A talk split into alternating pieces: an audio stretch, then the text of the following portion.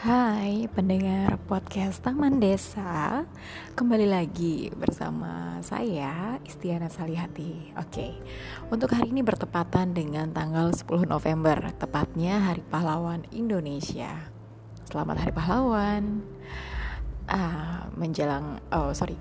Uh, Bertepatan dengan Hari Pahlawan um, uh, Saya akan membacakan beberapa puisi ya mengenai ya tidak jauh ya mengenai uh, pahlawan um, karena uh, ingin merayakan puis ingin merayakan sorry ingin merayakan hari kelahirannya W.S. Rendra juga yang bertepatan di tanggal 7 November 7 November hmm, maka untuk hari ini ya karena tidak jauh antara 7 dan 10 maka untuk hari ini aku aku ingin mencoba membacakan beberapa puisi W.S. Rendra karena puisi-puisi yang ditampilkan oleh W.S. Rendra juga puisi-puisi yang mencerminkan um, berbagai macam sosok pahlawan.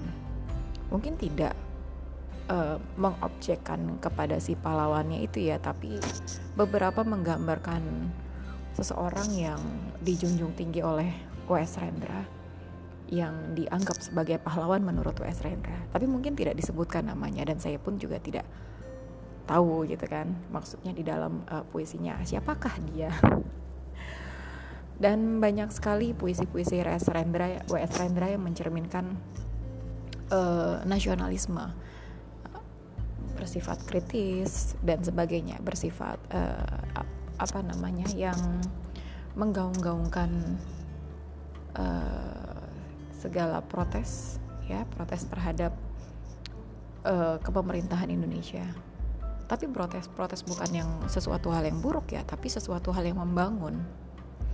Oke daripada panjang lebar ya kita nggak perlu panjang lebar untuk membahas uh, hal ini.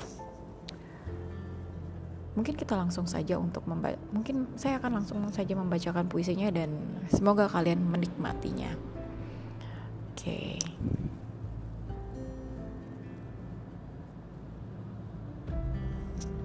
wait aku ingin membacakan uh, kita random aja ya. Sajak sebatang lisong. Menghisap sebatang lisong. Melihat Indonesia Raya. Mendengar 130 juta rakyat dan di langit. Dua, tiga cukung mengangkang, berak di atas kepala mereka. Matahari terbit, fajar tiba dan aku melihat 8 juta kanak-kanak tanpa pendidikan. Aku bertanya, tetapi pertanyaan, pertanyaanku membentur meja kekuasaan yang macet dan papan tulis-papan tulis para pendidik yang terlepas dari persoalan kehidupan.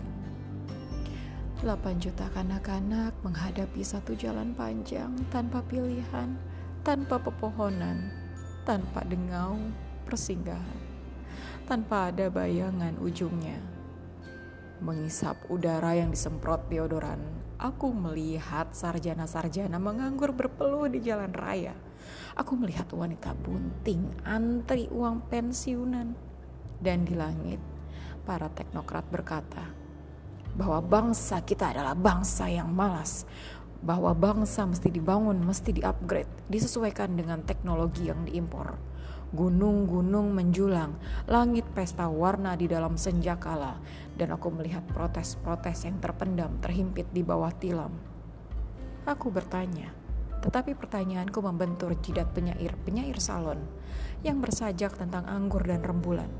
Sementara ketidakadilan terjadi di sampingnya dan 8 juta kanak-kanak tanpa pendidikan termangu-mangu di kaki Dewi Kesenian. Bunga-bunga bangsa tahun di depan berkunang-kunang pandang matanya. Di bawah iklan berlampu neon berjuta-juta harapan ibu dan bapak menjadi gemalau suara yang kacau, menjadi karang di bawah muka samudra. Kita mesti berhenti membeli rumus-rumus asing diktat, diktat diktat hanya boleh memberi map, memberi metode tetapi kita sendiri mesti merumuskan keadaan.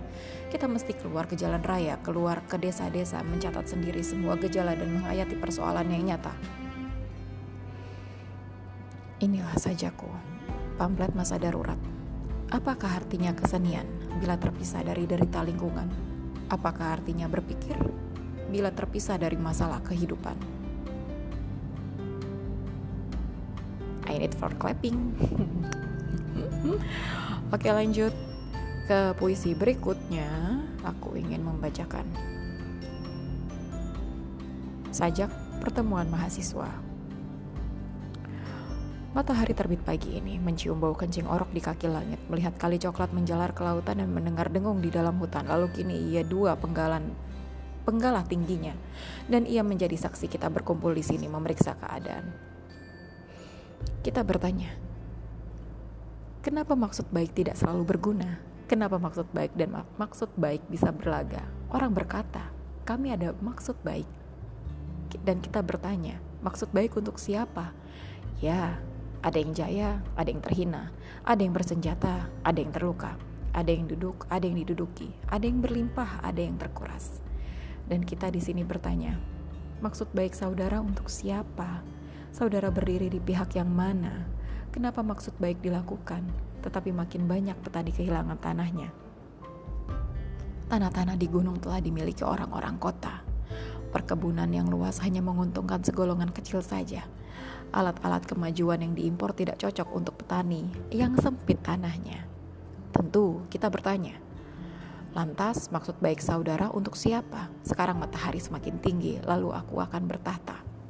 Juga di atas puncak kepala dan di dalam udara yang panas kita juga bertanya, kita ini dididik untuk memihak yang mana? Ilmu-ilmu diajarkan di sini akan menjadi alat pembebasan ataukah alat penindasan. Sebentar lagi matahari akan tenggelam, malam akan tiba. Cicak-cicak berbunyi di tembok dan rembulan berlayar, tetapi pertanyaan kita tidak akan merada, akan hidup di dalam mimpi, akan tumbuh di kebun belakang dan esok hari. Matahari akan terbit kembali, sementara hari baru menjelma, pertanyaan-pertanyaan kita menjadi hutan atau masuk ke sungai, menjadi ombak di samudra. Di bawah matahari ini kita bertanya, ada yang menangis, ada yang mendera, ada yang habis, ada yang mengikis, dan masuk dan maksud baik kita berdiri di pihak yang mana.